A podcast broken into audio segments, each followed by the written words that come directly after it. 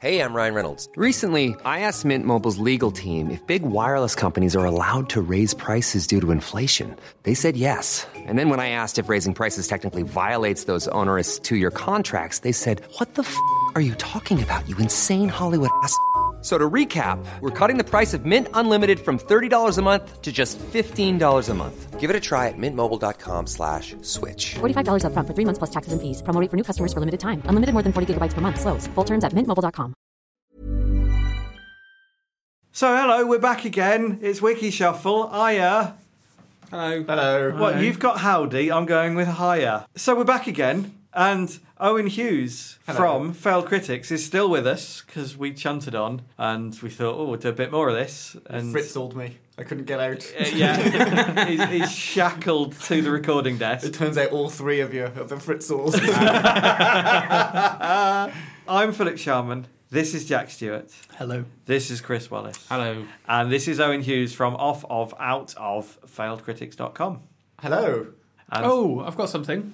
You got something? Yeah, News? uh, yeah. I've got no, not really news, but remember on the podcast months ago when we had a listener say that I have a smooth, sexy voice. Oh, so That's Owen's wife. That was my nice wife. little reference there. Oh, Yeah. How is she? Mm, she, she's banned from uh, listening to this. yeah. That's a wise move. I had to. It was ruining our sex life. I just thought it would have enhanced it, if anything. yeah. That's when she said, Jack, Jack. I was like, oh my Oh, god, this is it. it. This is over. Yeah, yeah. Yep. Jack has happens. ruined a lot of sex lives. Uh, it's funny because it's true. so, for the second part, we're going to be doing some wiki shuffling with Owen as our guest, and we've got one more article that he's brought along that we're going to do first. So, strap in because we're going to do bonus episode 60 of Wiki Shuffle.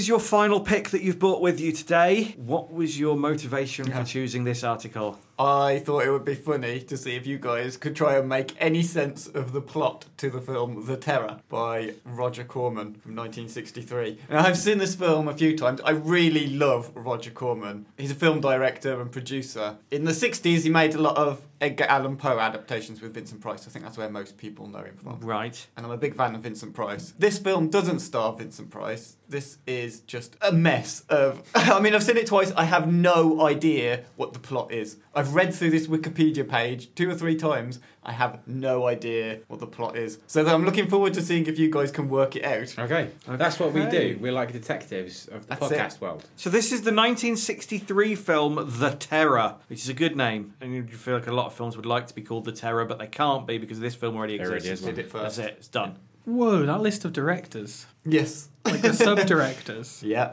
I'm Jack assuming. Nicholson? I'm mm-hmm. assuming Owen's the only person around the desk who's seen this film. Yeah, I've not that- seen this. The Terror 1963 is a low budget American horror film produced and directed by Roger Corman about a French soldier who finds a mysterious woman who turns out to be a ghost. I think it seems really, Oh, so simple. seems But really straightforward, Owen. I think, I think maybe you're just not very bright. Yeah, that I could think be that, it. that could be it. Just pay a bit more attention. It's too highbrow for me, this film. Yeah. It is famous for being filmed on sets left over from other AIP productions, including The Haunted Palace. The movie was also released as Lady of the Shadows, The Castle of Terror, and The Haunting. Now, you can't take both of those titles out of commission, can you? Hmm. You've already got The Terror, so nobody else can call a film The Terror. You also want The Haunting. Not okay. There was also There is a- the haunting. The Haunted. There's I think- two. There's a, there was a remake as well, wasn't Yeah. Is that the one with Catherine Zeta-Jones?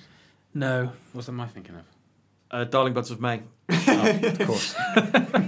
Uh, that was the uh, House on Haunted Hill. No, She was it in that, wasn't she? wasn't. The Uh, haunting Liam got hair Neeson. of six feet under. Yeah. I can't remember her name. Is it Liam Neeson? I'm thinking of. I'm definitely thinking of a film. Carry on with your podcast. I'm going to find out what I'm on about. Okay, you find out what you're thinking about. The movie is some. you're right there, Chris. You just get on with, get on with What your are you research. No, no one's ever said to me, "You find out what you're thinking about, and, we'll, and we'll get on with it." The movie is sometimes linked to Corman's series of Poe films, which were made between 1960 and 1964 based on the public domain works of Edgar Allan Poe. But The Terror is not actually based on any text by Poe. If it's based on any text at all, I will be surprised. Set in 1806, the film tells the story of a lost French soldier. Chris, is there an update there? Have you, Yes. you found out what you're thinking about? What are There you is a film about? from 1999 called The Haunting with Liam Neeson, Right. Catherine Zeta-Jones. Oh, okay. Oh, right. It's a big film. Oh, oh really? Yeah. I thought Once was- again, Chris has proved he's not an idiot. Once, Well, once. once.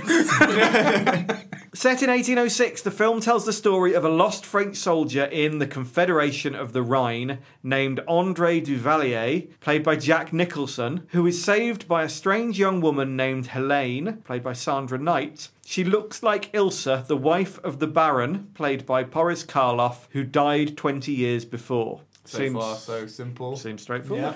Investigating who the woman really is, Andre stumbles upon a hidden secret of the Baron. After he found Ilsa sleeping with another man named Eric, the Baron killed the two of them, or so he explains. All of the while, the phantom of Ilsa remained under the control of a peasant witch, who has commanded the ghost to torment the Baron for the previous two years. Over the course of the film, Ilsa's ghost beseeches the Baron to kill himself so they could be together. After much hesitation, the Baron decides to do so, perhaps to atone for his crimes. So right there, that's where you can cut it off, and that's the, that's your plot. Yeah, that- you don't hmm. need any more. You can make that into a sort of hmm. eighty-minute film, right? Mm-hmm. But it carries on and adds more complex layers that just convolute everything. During the climactic scenes, Andre, as well as the Baron's butler Stefan, try to stop him, eventually forcing the witch into compliance. Here it is revealed that the witch Katrina is in fact the mother of Oh, Eric, Christ. Okay. who was allegedly killed by the Baron 20 years before, and that is why she has tried to make him commit suicide and damn his soul to hell. In a stunning revelation, Stefan reveals that Eric never died, that it was the Baron who was killed. Eric then took the Baron's place, living his life until he deluded himself into thinking he was the Baron. What was that American soap that we talked about in episode 57? Amer- uh, General Hospital. General Hospital. Yeah. Is like that. So Roger Corman, and it was also sub-directed by Francis Ford Coppola and Jack Nicholson, and this is what they've come up with, And more. and more. What's that thing about too many cooks? It doesn't even have the limitations of the physical world that General Hospital has to abide by. Mm-hmm. Anything goes. And they really play really hard with like General Hospital about things that are real world. Didn't so, they, they shoot off into space or something at the end? Wasn't that what happened in General Hospital? Am I you know what? I believe you.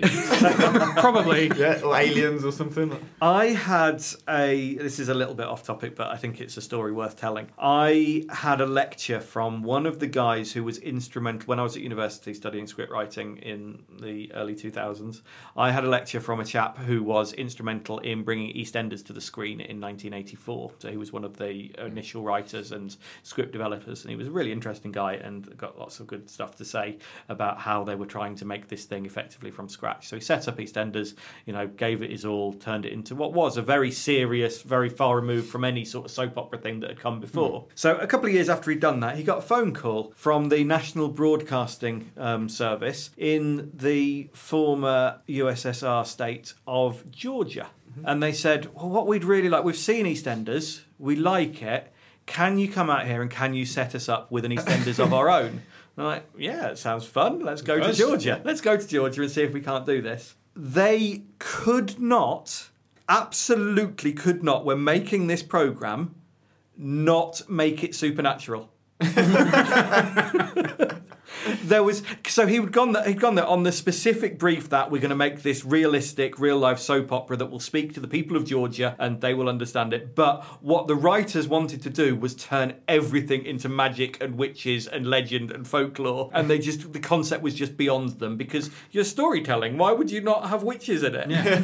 uh, just- or maybe there's just a lot of ghosts in Georgia. Maybe that's it. Anyway, back to whatever the blooming heck is going on in the terror. I'm almost tempted to reread read the last paragraph because I don't understand a word of it. During the climactic scenes, Andre, as well as the Baron's butler Stefan, try to stop him, eventually forcing the witch into compliance. Here it is revealed that the witch Katrina is in fact the mother of Eric, who was allegedly killed by the Baron 20 years before, and that is why she has tried to make him commit suicide and damn his soul to hell. In a stunning revelation, Stefan reveals that Eric never died, that it was the Baron who was killed. Eric then took the Baron's place, living his life until he deluded himself into thinking he was the Baron. Is it making any more sense second time through? Not really, no. Not at all.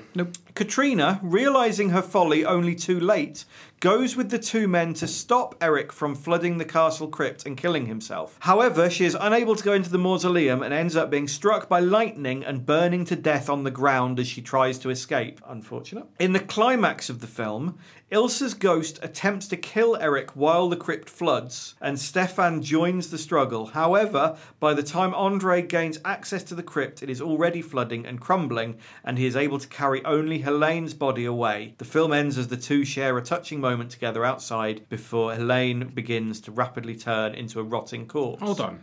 Who's Helene? exactly. Who's Helene? Right, Helene is Sandra. the woman who saved Jack Nicholson. but she looks like the wife of the Baron, which is Boris Karloff's wife. But she's dead 20 years before. But Boris Karloff isn't the Baron, he's Eric. Who didn't die? Who didn't die, he just thought he was the Baron. That's about as much sense as I can make out of it. Somewhere in there, Dick Miller does something to somebody. Is it a good film? It's not a good film at all. It is just awful film. My love. My love. I am here,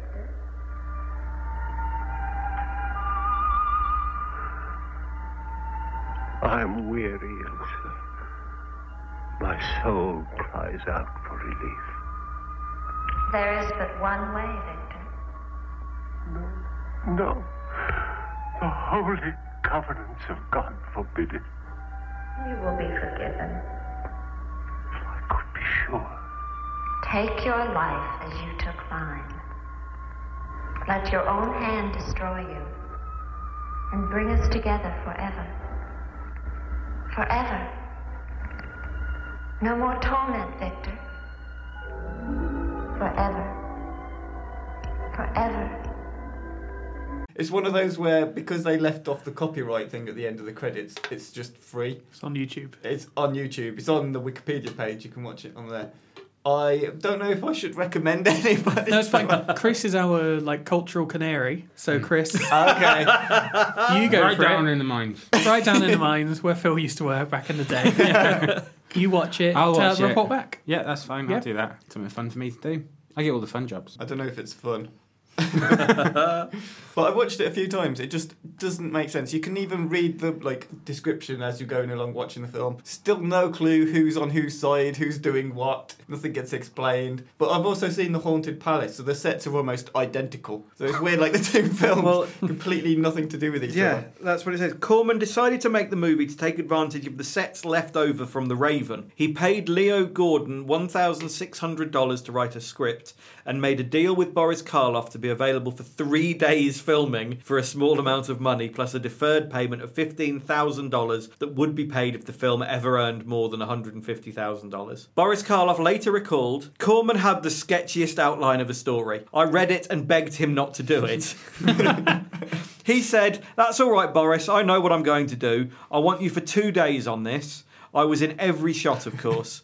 Sometimes I was just walking through and then I would change my jacket and walk back. He nearly killed me on the last day. He had me in a tank of cold water for about two hours. After he got me in the can, he suspended operations and went off and directed two or three operations to get the money, I suppose. The sets were so magnificent as they were being pulled down around our ears. Roger was dashing around with me and a camera two steps ahead of the wreckers. It was very funny. It does sound like fun. Hmm. It's exactly how almost all of their films were made, I think. Just very Yeah. cheaply, very quickly. Yeah, the idea of them running around two steps ahead of the wreckers is probably not much of an exaggeration either. But I love Boris Karloff. What a great sort of iconic hmm. actor he was. But even he can't really save this very much. Karloff's scenes were shot in three days by Corman. Corman then sent Francis Ford Coppola to Big Sur for three days to shoot additional footage. He ended up staying 11 days. Monte Hellman, Jack Hill, and Jack Nicholson also directed some scenes. Leftover sets from other AIP films were used when shooting the film,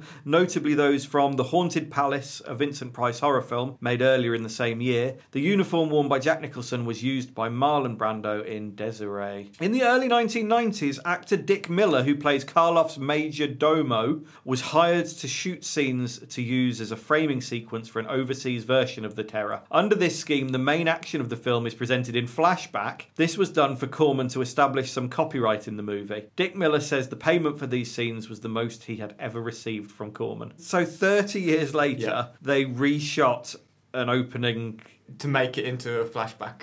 Yeah, the whole film then plays out as a flashback. Great, because it needs a bit more complication ladling on top. In May 1966, Corman told Karloff he would not be getting his deferred $15,000 since the film never made $150,000. I don't feel surprised about that. No. However, he said he would pay the money if Karloff worked on a new, undetermined future project for Corman. This turned out to be the 1968 Peter Bogdanovich movie Targets, which extensively used clips from The Terror. What? So we were going to do some random shuffles with Owen, mm-hmm. but because it's a special episode and format be damned, we'll do whatever the hell we want because we're in charge. And Jack, in particular, after our little conversation about the television of Georgia during that last article, has brought our attention to a little nugget, also from Georgia, that we think might make an interesting article. So we're going to talk about that instead. And that is the Samsonadzes. The Samsonadzes is a Georgian animated television sitcom created and produced by Shalva Ramishvili. Did you do this just because I'd have to pronounce Georgian names? Was Yep. that what you were thinking? And it's Ramishvili. It first aired in Georgia in November 2009. It almost immediately became a hit. Inverted commas. it almost immediately became a hit. Taking Georgia by storm. Also in inverted commas and shooting to the number two spot among the most popular shows on one of Georgia's main TV channels. It has been described as bearing more than a passing resemblance to the United States animated television sitcom The Simpsons. I, have just Google imaged.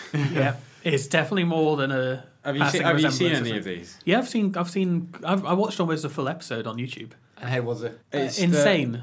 The...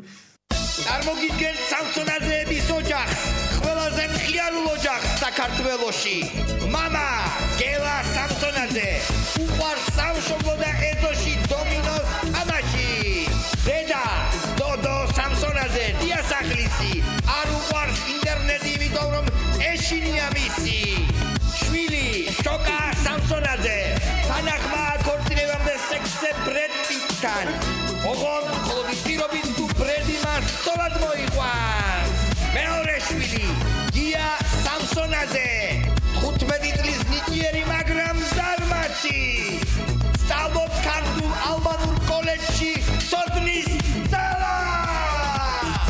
Tutti cote! Mă drapastica! Babua! Samson!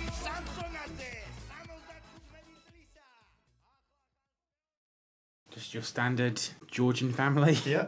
They're um they're all quite broad in the beam is the phrase that my grandmother would use. Yeah. Large bottomed family.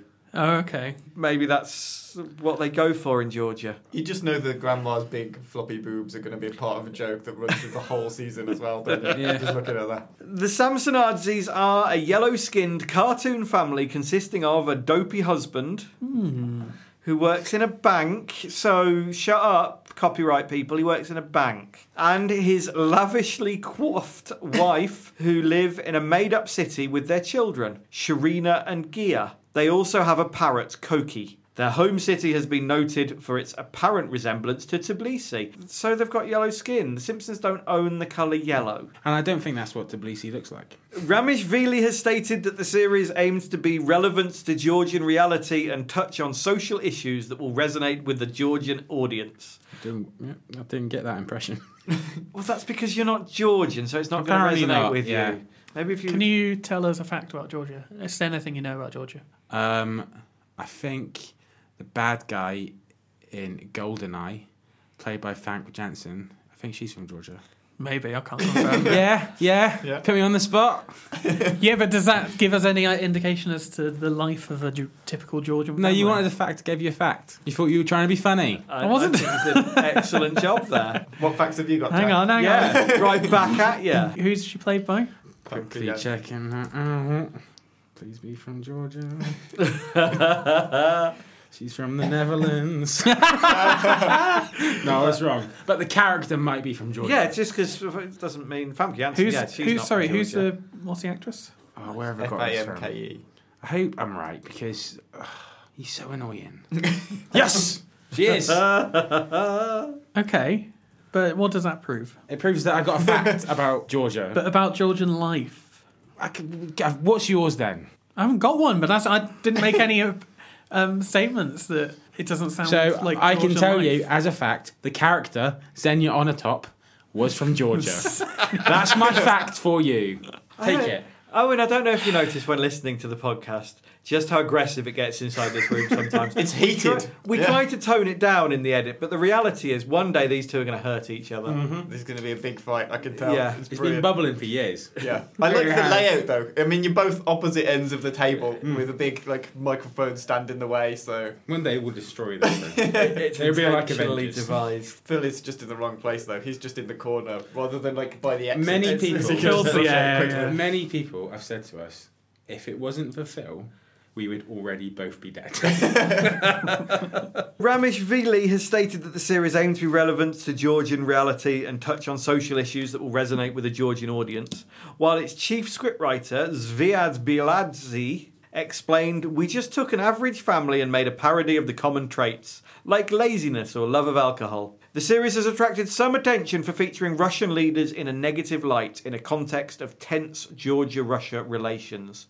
Russian Prime Minister Vladimir Putin appears in one episode, sending a spy into Georgia. Ramishvili described this criticism of the Russian government as simply our civil liberty and duty.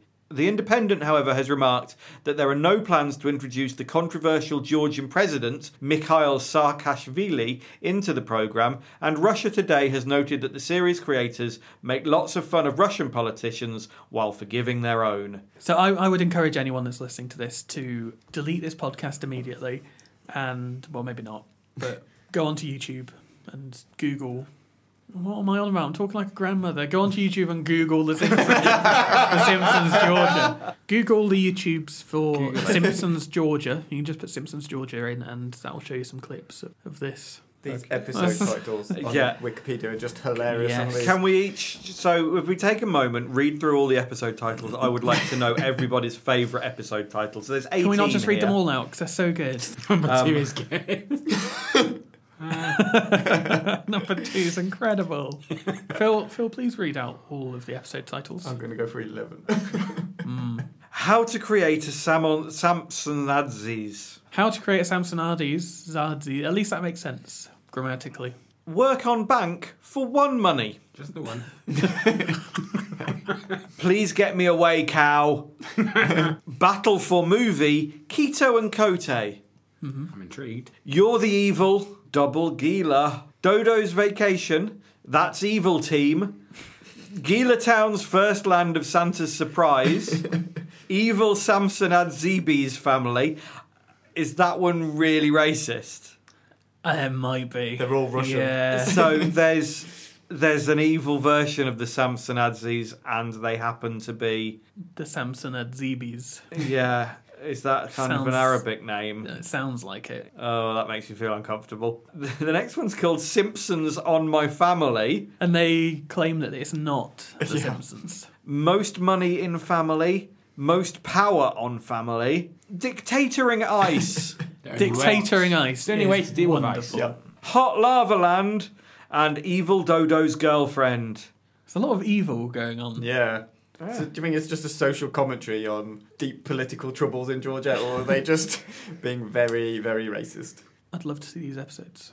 I think I would love to see them for the first minute. Yeah. And then yeah. I'd probably Yeah, it's like, did, did you see the American pilot for Peep Show that they did? Uh, yeah, there wasn't even like Oh, did they do Oh. in the same format, was it? It was just two No, was- people in yeah. a flat. It was awful. Oh, it was awful. Oh, dear. I know it was fun for the first minute or two, and then it just Yeah. made my it just made me want to cry.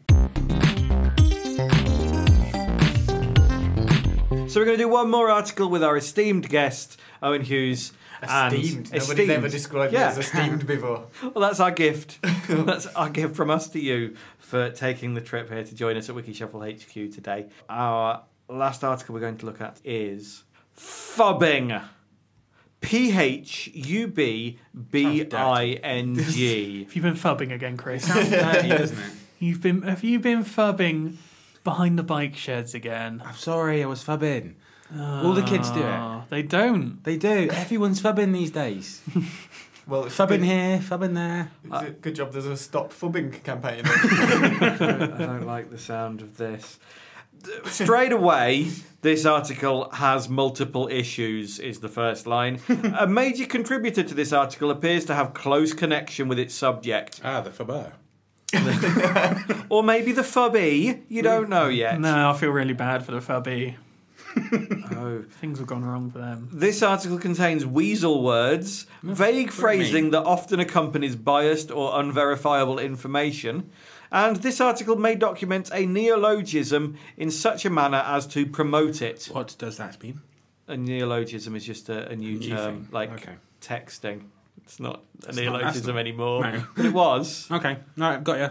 Phubbing is a term coined as part of a campaign by Macquarie Dictionary to describe the habit of snubbing someone in favour of a mobile phone. Oh, like like Jack all the time. What? Right, I'm so reading the it's- article on. So it's on your phone. No, I'm not. I'm looking at the football scores. So this is phone snubbing. This is a portmanteau. Mm-hmm. Mm-hmm. Yeah, I know words of phone and snubbing. In May 2012, the advertising agency behind the campaign, McCann Melbourne, invited a number of lexicographers, authors, and poets to coin a neologism to describe the behaviour. The term has appeared in media around the world and was popularised by the Stop Phubbing campaign created by McCann. What? Do they need a campaign to stop that?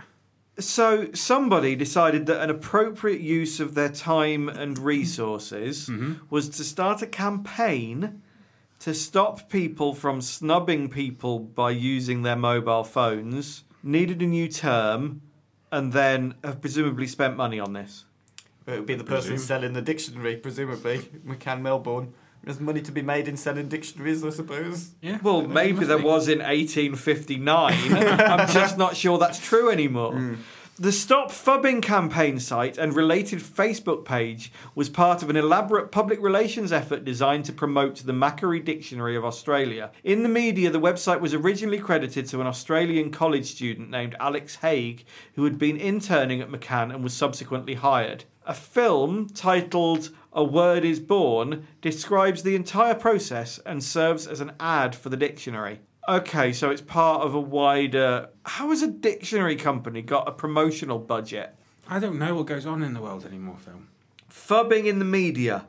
The campaign was picked up by numerous media outlets because they're just desperate for content and they will take any old shit you throw at them. Oh, look, it's got press release on the top of the page. Better run with this. Sorry, um, Owen, am I slandering your am I just slandering your industry there? It's not my industry yet. The campaign was picked up by numerous media outlets, notably those in the United Kingdom, Mexico, and Germany.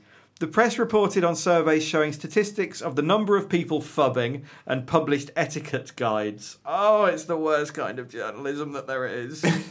it's just non stories, just. Ugh. So, yeah, stop phubbing, everybody. And please, please, whatever you do, don't help the word phubbing become a thing. I don't think it did. Like talking about it on a podcast. Oh, shit. Oh no, we're doing it now. Are we Uh, no. perpetuating this nonsense? Stop talking about the phubbing. No, stop saying phubbing. Stop saying phubbing. Nobody. I didn't say phubbing. Don't You look were at me. phubbing. I was oh, no, not I've used phubbing. it in the content. Shit. How it begins. I'm going to phub one out right now. That was episode 60. You can't deny it. It actually happened. We've got evidence. I'd like to thank Jack and Chris. Thanks, Phil. Thanks. No, no, thank you. Our pleasure. and most importantly for making the journey to Wikishuffle HQ and recording both of these specials with us. Thank you very much to Owen Hughes. That's okay. Thanks for uh, inviting me and providing such a delicious lunch. Uh, It's a banquet. You've provided The a banquet, banquet. yeah. Yeah, we put on lunch for it our is a banquet. Marks Yeah, and Spencer's is very posh. We do. We've got a whole lineup of guests arranged for 2016, so we've got our next two already organised. We're not telling you who they are yet. You're just going to have to keep on listening. Can we give them a clue? Yeah, go on. Brad Pitt. They're both. they've both been on podcasts. Yes. One is a human man. One Yes. is a human woman. Ah, clues. And one of them likes cross stitching. Quite, quite Maybe that's a big both. clue. Maybe both. You don't know that they're both phone. That's a big clue. It's a big clue. Like, It's quite a big uh, clue if you know who it is, but Well, we we don't- don't know don't- who it is. Anyone got anything else they wanted to talk about before we disappear? No. nah. Oh, and remind us again where to find Fail Critics. We've got all of our podcasts on the website, failcritics.com. I I don't think I mentioned it on the other episode, but we are also on the Twitters and the Facebooks. Just Failed Critics on there. Or you can find me personally, ohughes86 on Twitter. But I'm not on the Instagrams, I'm afraid. So I haven't been able to follow Jack on there yet. Duke Stevens, the best Instagram in the world. Unfortunately, I'm just really not that into pictures of coffee. I don't take pic- I take pictures of mm. nice things.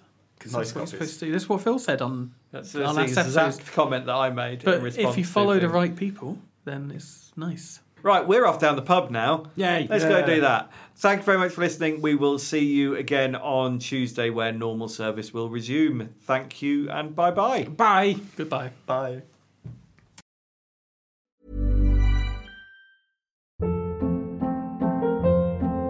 Hold up. What was that? Boring. No flavor. That was as bad as those leftovers you ate all week. Keke Palmer here, and it's time to say hello to something fresh and guilt-free. Hello Fresh. Jazz up dinner with pecan-crusted chicken or garlic butter shrimp scampi. Now that's music to my mouth. Hello Fresh. Let's get this dinner party started. Discover all the delicious possibilities at hellofresh.com.